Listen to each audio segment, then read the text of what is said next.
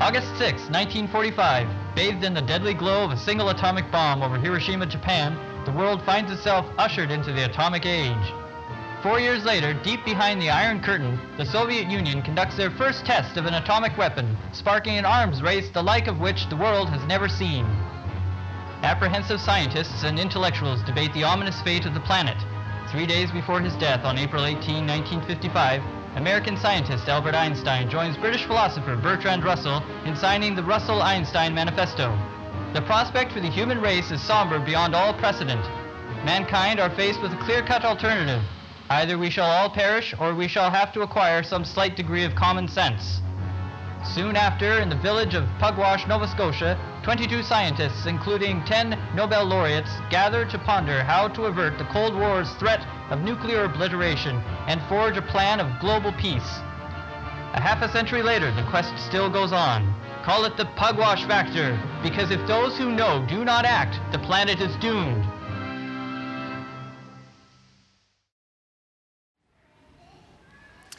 Unless you've been away from this planet this week, the pictures you're about to see, you've already seen them. The most recognizable face on the planet today, let's put it on the screen. Ah, Pope Francis, Pope Francis. Listen, no matter what your religious persuasion is or is not, you are going to have to agree that this man is immensely popular on earth today hailed as a rock star by the young, and I love this picture.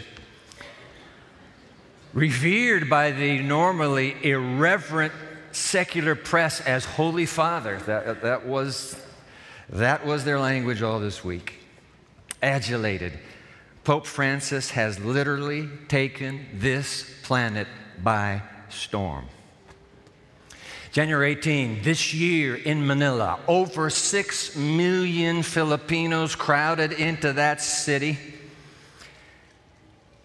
to what is probably, and I'm quoting uh, London Telegraph now, probably the largest papal mass in history in the crowning event of an astonishing tour of the world's new super pope, that newspaper declared him to be.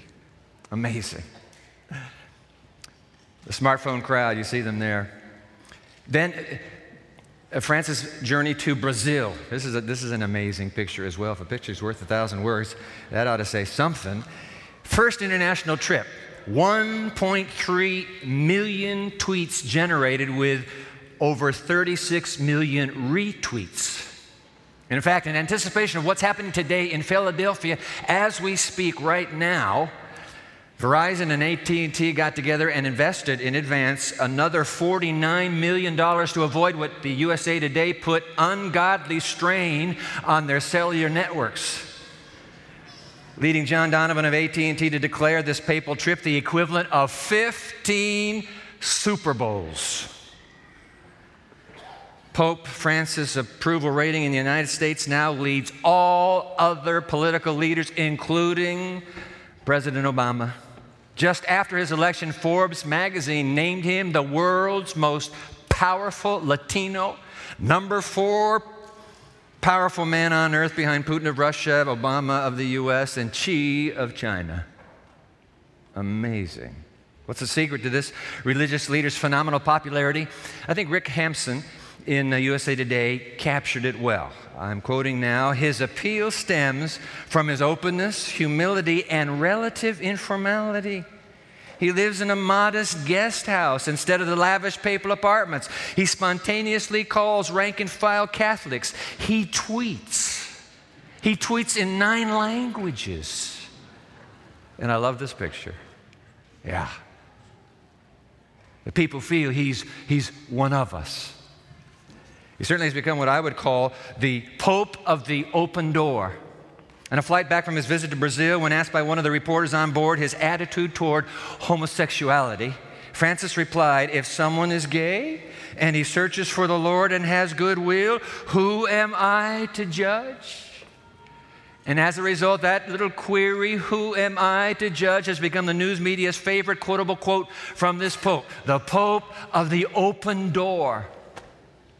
In an earlier homily, Pope Francis would famously say, The Lord has redeemed all of us, all of us. You can hear him preaching with the blood of Christ, all of us, not just Catholics, everyone. You say, Father, the atheists, even the atheists, everyone.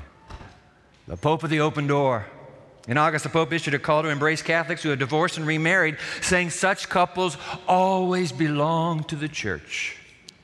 A couple of weeks before flying to this country, Pope Francis announced that all priests will have the authority to forgive the Catholic sin of abortion during the year of mercy beginning this December. He said, Women who have suffered an abortion have suffered long enough. Bring them in.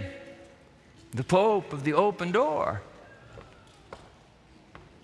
Mike Griffin, professor at Holy Cross College here in South Bend, was on the uh, south lawn of the White House last Wednesday with 11,000 others, observing the Pope and the President standing there together. And he gave this quote to the South Bend Tribune Pope Francis, he says, Pope Francis brings so many people in the church together.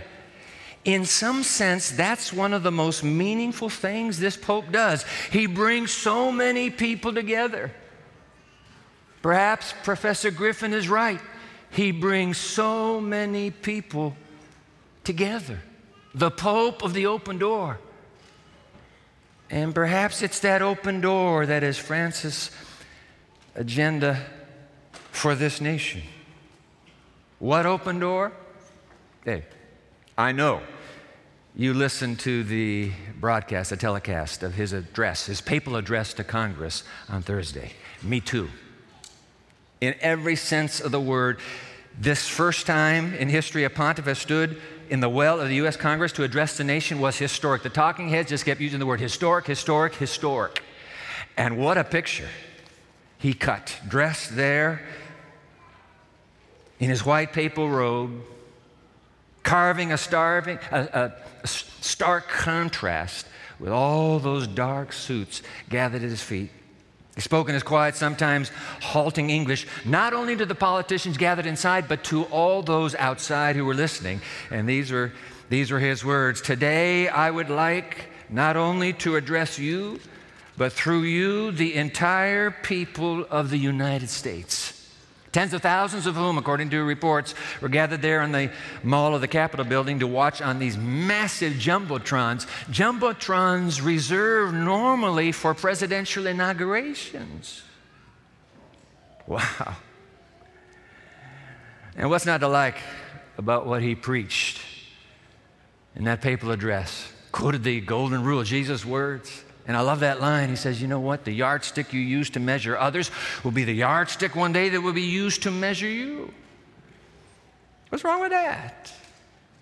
He called for compassion. And this is why he's won the hearts of this world, the, planet. He called for compassion for the disenfranchised, the alienated, for the, for the refugees in Europe, for the immigrants, for the poor.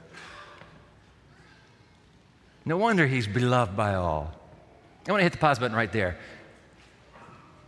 Sometimes, now listen, sometimes we think we're the only ones that can speak for God. And if anyone else claims to, we try to belittle her message or denigrate his point. But we make a mistake. Let me share three quotations with you to illustrate this. Pope Francis, after he was elected as the pontiff, wrote a book Title of the book, My Door is Always Open. He's the, he's the Pope of the open door. In the book, these words, put it on the screen.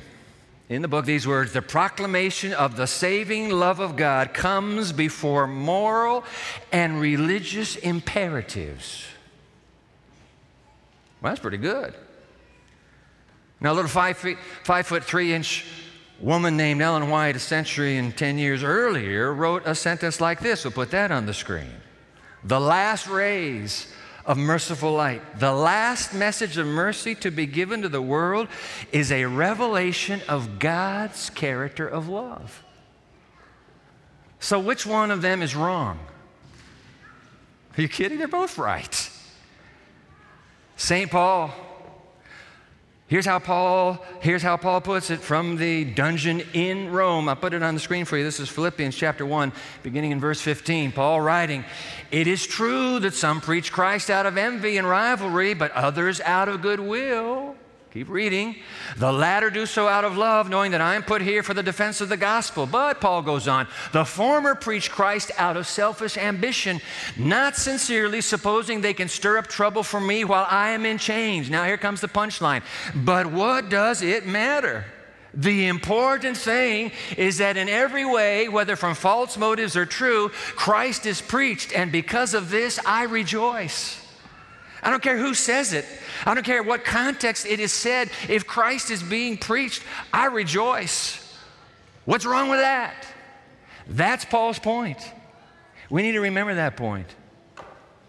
God will get his God will get his love. God will get the picture of his character out any way he chooses. And we ought to rejoice with every fresh revelation.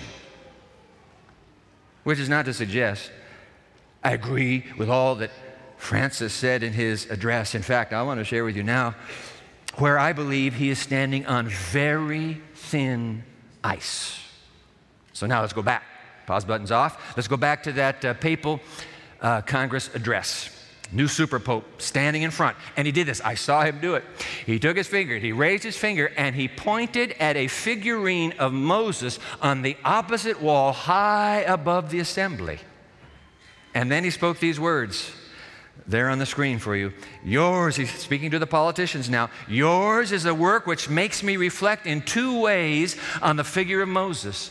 On the one hand, the patriarch and lawgiver of the people of Israel. He speaks of the divine law. We call it the Ten Commandments. On the one hand, the patriarch and lawgiver of the people of Israel symbolizes the need of peoples to keep alive their sense of unity by means of just legislation. In other words, Moses reminds you in this building of the just laws you must enact in this place. Then he goes on Moses provides us with a good synthesis of your work. You are asked to protect, by means of the law, the image and likeness fashioned by God on every human face. Did you catch that? Let me repeat that. To protect by means of the law the image and likeness of God on every human face. Is it the duty of a nation's legislators to enact laws to protect the likeness of God in the citizens of the nation? Hmm? And if you answer yes, then who's God? Will it be the God of the Jews or the God of the Muslims? Will it be the God of the Christians or the God, the no God of the atheists? You say, come on, that's, course, he meant the, the God of the Christians. Oh, good. Which God? The God of the Baptists or the God of the Lutherans? The God of the Mormons or the God of the Jehovah's Witnesses? The God of the Anglicans or the God of the Catholics? Which God's image is to be shaped in the lives of the citizens through the enforcement of law?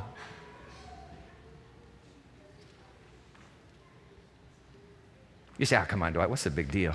He was just making a little nice comment on the way to his main point. Oh, really?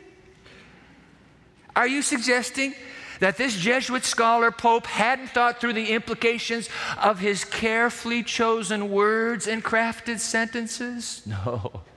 Everybody in the room, the press, the politicians, the people, and the Pope all recognized that this was a moment very much having to do with God and nation, this nation. And who could possibly be opposed to so natural linkage between God and nation, especially on the lips of one so popular and beloved?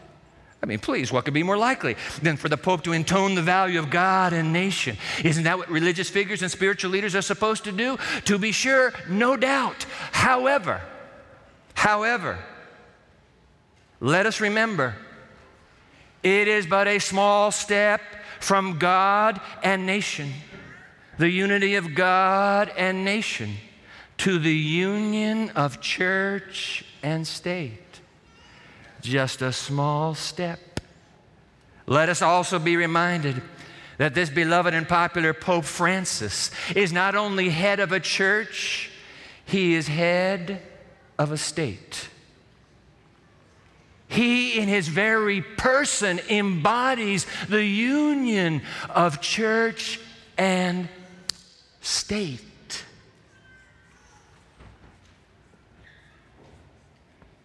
The separation of church and state has been the historical genius of America from the beginning. From our founders who fled to these shores, shores rather, to, to raise up a state without a king and a church without a pope. The United States Constitution preserves and protects the separation of church and state. Wow. Clearly, it is this church and state thing that is very much on the heart of the Pope of the open door. Near the end of his address, Pope Francis referred to the World Meeting of Families convened today, in fact, going on right now. They're expecting a million plus in the city of brotherly love. Near the end of the address, uh, these, these were the words he spoke on the screen for you. I will end my visit to your country in Philadelphia, where I, will take part in the World Meeting of Families. It is my wish that throughout my visit, the family should be a recurrent theme.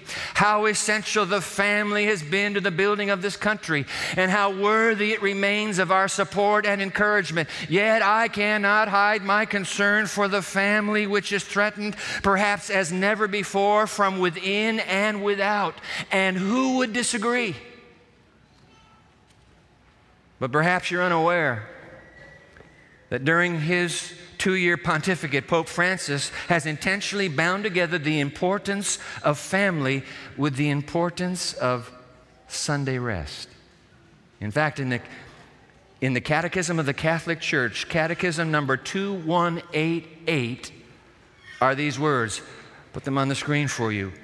In respecting religious liberty, and the common good of all, Christians should seek recognition of Sundays and the church's holy days as legal.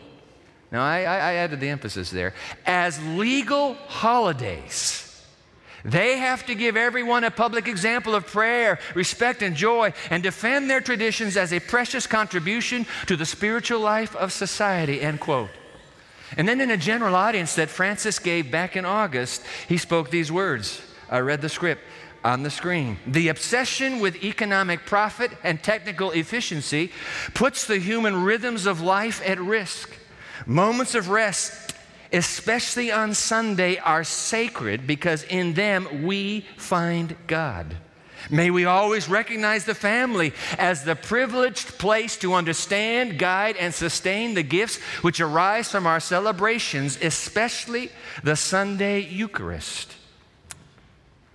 How did he put it in his papal address 48 hours ago? You are asked to protect by means of the law the image and likeness fashioned by God on every human face. By means of the law. Apparently, the Pope of the Open Door wants to open the door to enacting legislation that enforces by means of the law the image and likeness of God on every human face. But doesn't the apocalypse describe an image that will one day be formed on every human face? Revelation chapter 13. Open your Bible to it if you have it. Revelation 13. Let me read just a few selected verses here Revelation 13. The Bible's last book, the Apocalypse. Verse 1. The dragon stood on the shore of the sea, and I saw a beast coming out of the sea. It had ten horns and seven heads, with ten crowns on its horns, and on each head a blasphemous name. Verse 2 The beast I saw resembled a leopard. Let me hit the pause button right there.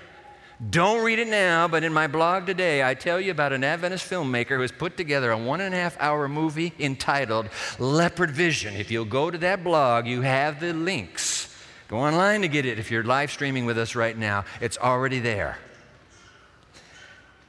Leopard vision. Don't read the blog now. You, you, you'll go and look it up. You will view this and view it in one sitting. You got an hour and 26 minutes, view it in one sitting. All right. Verse 2 The beast I saw resembled a leopard but had feet like those of a bear and a mouth like that of a lion. The dragon gave the beast his power and his throne and great authority. Verse 3 One of the heads of the beast seemed to have had a fatal wound, but the fatal wound had been healed, and the whole world was filled with wonder and followed the beast. Verse 7 the beast was given power to wage war against God's holy people and to conquer them. And it was given authority over every tribe, people, language, and nation. Verse 8 All inhabitants of the earth will worship the beast. All whose names had not been written in the Lamb's book of life, the Lamb who was slain from the creation of the world. Isn't that something jammed in the center of this apocalyptic depiction of the last chapter on earth? Jammed in the center is Calvary's cross. And him who is the Lamb, the Savior of the planet. The whole story in that chapter is about the Savior. The whole story is his end game to win every man, woman, and child to him as he can. But there's another beast. Verse 11 Then I saw a second beast coming out of the earth. It had two horns like a lamb, but it spoke like a dragon. It exercised all the authority of the first beast on its behalf and made the earth and its inhabitants worship the first beast whose fatal wound had been healed. And it performed great signs, even causing fire to come down from heaven to the earth in full view of the people. Verse 14 Because of the signs, it was given power to perform on behalf of the first beast. It deceived the, the inhabitants of the earth. It ordered them to set up an image in honor of the beast who was wounded by the sword and yet lived. Final verse 15. The second beast was given power to give breath to the image of the first beast so that the image could speak and cause all who refused to worship the image to be killed. Wow. What is going on? It is absolutely clear that what we have are two colossal global powers symbolized by two roaring beasts. The first power is a religious institution that turned political. The second power is a political institution that turns religious. And clearly, before the end of the world, these two colossal global powers unite in a confederation of church and state because worship is mandated. And through enacted law, they will mandate the image on every human face, only it will not be the image and likeness fashioned by God. In that apocalyptic classic, Great Controversy, I need you to catch this. Put it on the screen for you.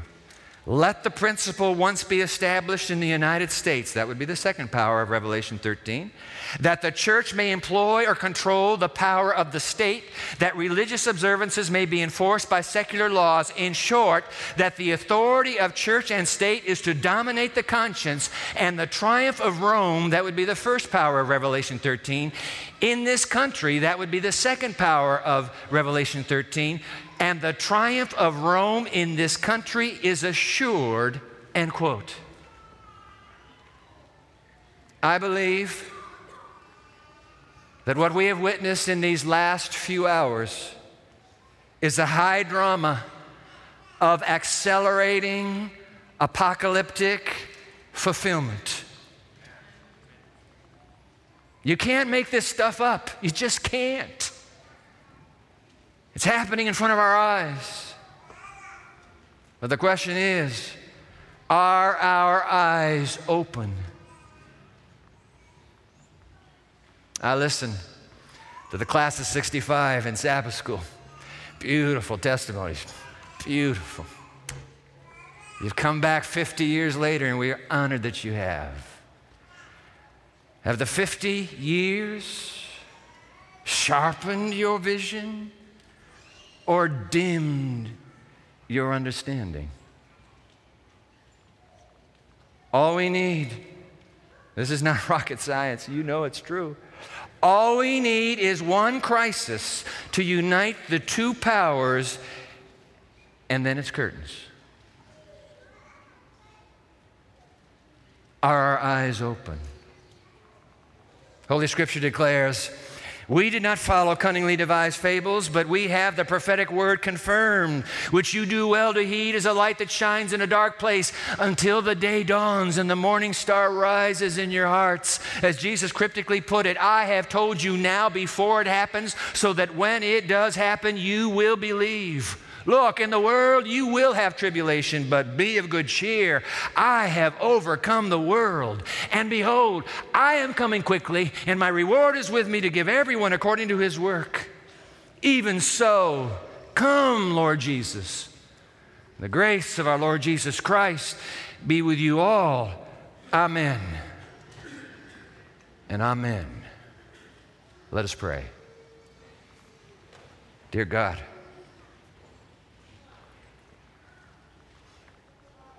Thank you for the privilege of living now. Open our eyes and then open our mouths. There has to be a gracious, loving, Christ like way to share this revelation of Jesus. Teach us how while we have the time. In Christ's name, Amen. I wanted to take an extra moment and let you know how grateful I am you joined us today. I hear from viewers and listeners like you all across this nation and literally around the world, and I'm thankful. Because it's through the generosity of the members of this congregation and people like you that we're able to bring you this program.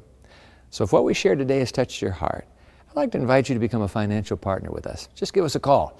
Toll free number 877, the two words His Will. 877 His Will. Or if you'd rather, Go to our website, www.pmchurch.tv. Either way, your generosity will bless a new generation in cyberspace all over this planet. So thank you. Thank you very much for your partnership.